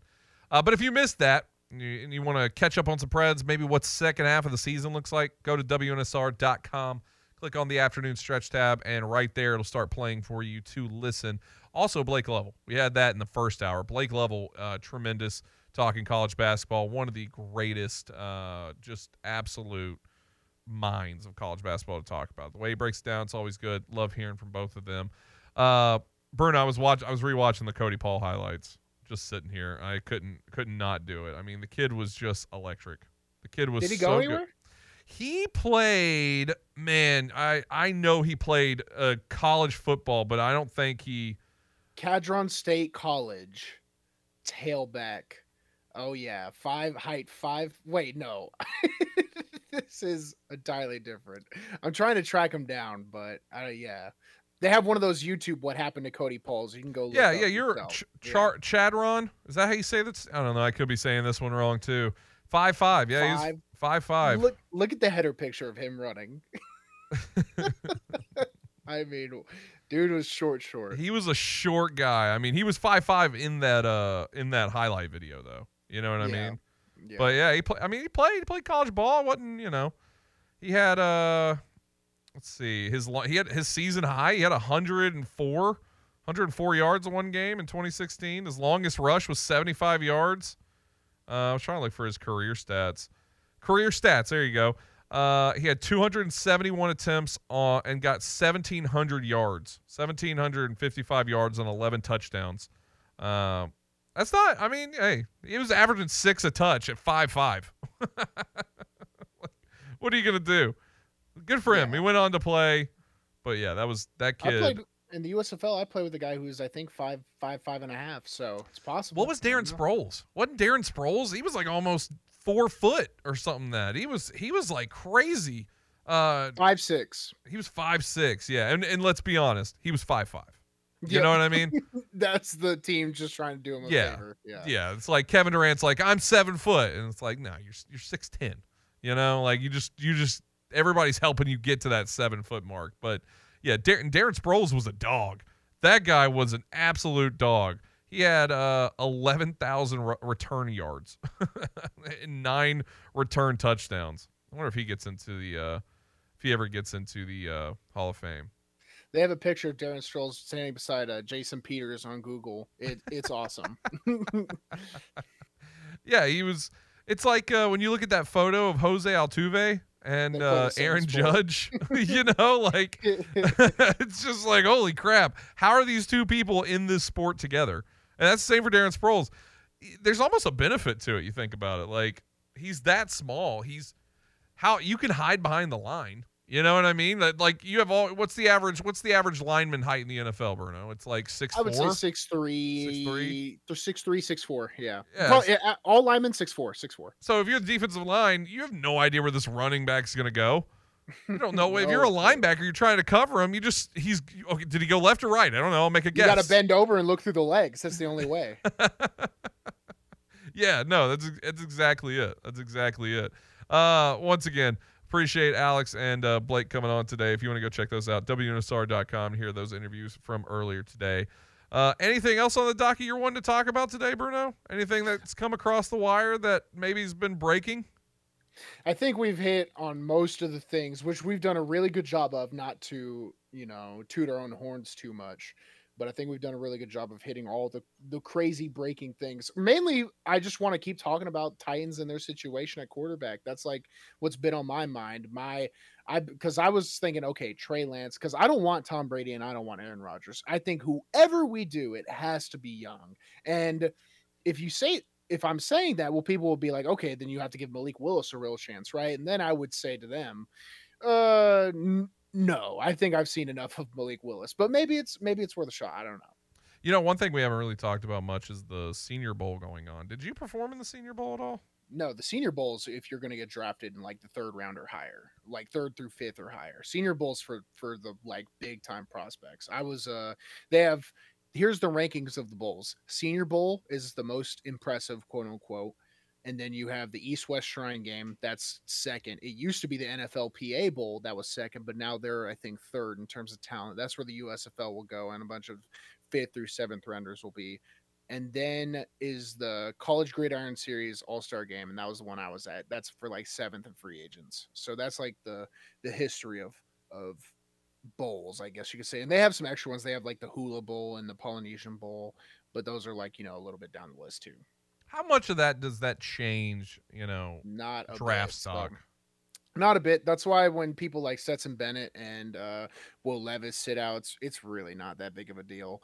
Um, It's mainly agents. I feel like agents just kind of really push that on a lot of players to keep this machine going because the Senior Bowl is, you know, this third party thing. I mean, Reese's is a massive sponsor. You, when you talk about it being an economy, it feels like agents just kind of push players to do these things when really we have all this game tape. Why do we need to go do it? But if you want to go out there and compete, it can raise your draft stock. I mean, when I talk about O lineman, Eric Fisher is like the one guy I think of that was a small school guy and he had all these questions because he played at Central Michigan.